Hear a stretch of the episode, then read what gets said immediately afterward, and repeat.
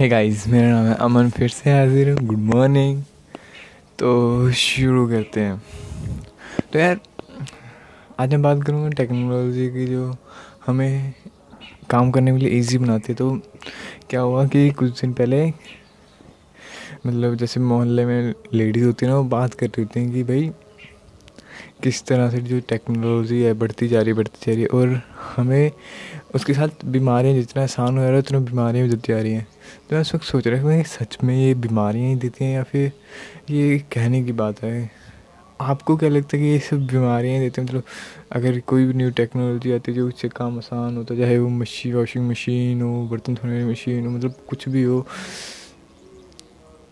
कोई भी, किसी तरह का भी गैजेट जिससे हमारी लाइफ इजी होती है अगर आपको लगता है कि बीमारी है ना तो मुझे लगता है आप गलत हो। आपका मतलब देखने का नज़रिया गलत है और उन सभी जितने भी लोग वहाँ बैठे थे, ऐसा नहीं था कि सिर्फ़ ओल्ड ही बैठे थे मतलब थोड़ी आंटी बैठी थी मतलब यंग भी बैठे हुए थे कुछ लोग थे। तो ऐसी बात कर रहे थे वो सब तो मैंने उनकी बातें सुनी तो मुझे लगा कि ये सब नेगेटिव सोच रहे हैं या फिर मुझे ऐसा लग रहा है कि नेगेटिव मतलब कि मेरा पॉइंट ऑफ़ व्यू अलग है। मुझे ऐसा लगा क्योंकि देखो ना, अगर कोई भी चीज़ आपको इजी कर रही है तो वो ज़रूरी नहीं कि वो आपको बीमारी करेगी। मतलब जैसे अगर आप वॉशिंग मशीन को ले रहे हो तो अगर आपका काम इजी हो रहा है तो इसका मतलब क्या ज़्यादा टाइम है टू वर्क इस मतलब कोई स्पेसिफिक थिंग्स मतलब कुछ जो आप करना चाहते हो। जैसे अगर आपको ड्राइंग पसंद है, ठीक है?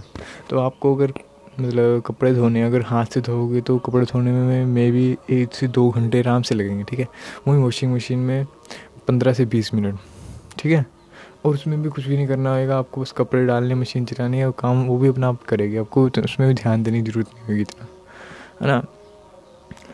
तो वो जो लोग हैं, वो सोच रहे थे कि, जैसे देखो, कहते कि जैसे वॉशिंग मशीन आ गई जैसे हमारे कपड़े हैं, हाथ से निकालना पड़ता मतलब हाथ का वर्क नहीं होता, है ना?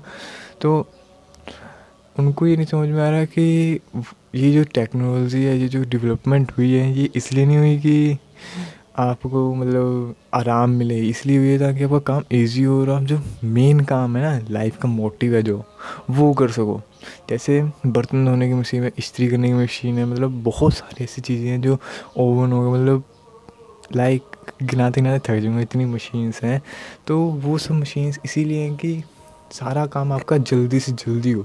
जितना जल्दी काम होगा, उतना ज़्यादा आपके पास टाइम होगा to work you want to do in your life तो अगर आप जो काम करना चाहते हो, अगर वही करोगे तो सक्सेस मिलने के चांसेस ज़्यादा होंगे, ज़्यादा टाइम ज़्यादा सक्सेस मतलब समझ रहे हो कि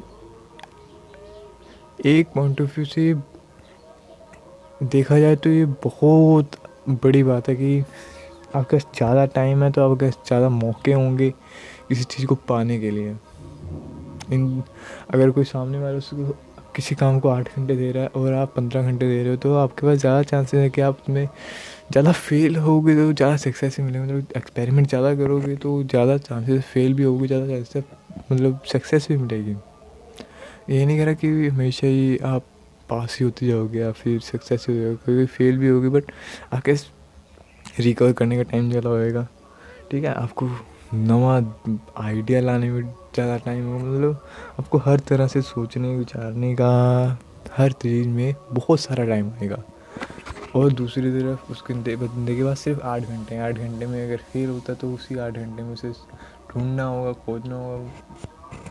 तो ये एक देखने का नज़रिया मुझे लगता है कि उन लोगों का गलत था कि जो सोचते थे कि ये जो टेक्नोलॉजी है, ये सिर्फ़ हमें बीमारियाँ दे रही हैं, जिससे जैसे काम आसान हो रहा है। मुझे लगता है ये बीमारियाँ नहीं दे रही है, हमें और और ज़्यादा सक्सेस पाने के लिए हेल्प करती हैं, किसी ना किसी तरीके से। क्योंकि अगर काम इजी होएगा टेंशन कम होएगी, अगर आपको टेंशन नहीं है कपड़े धोने की भाई कि हाँ मशीन है मशीन में डालो, धुल जाएँगे कपड़े।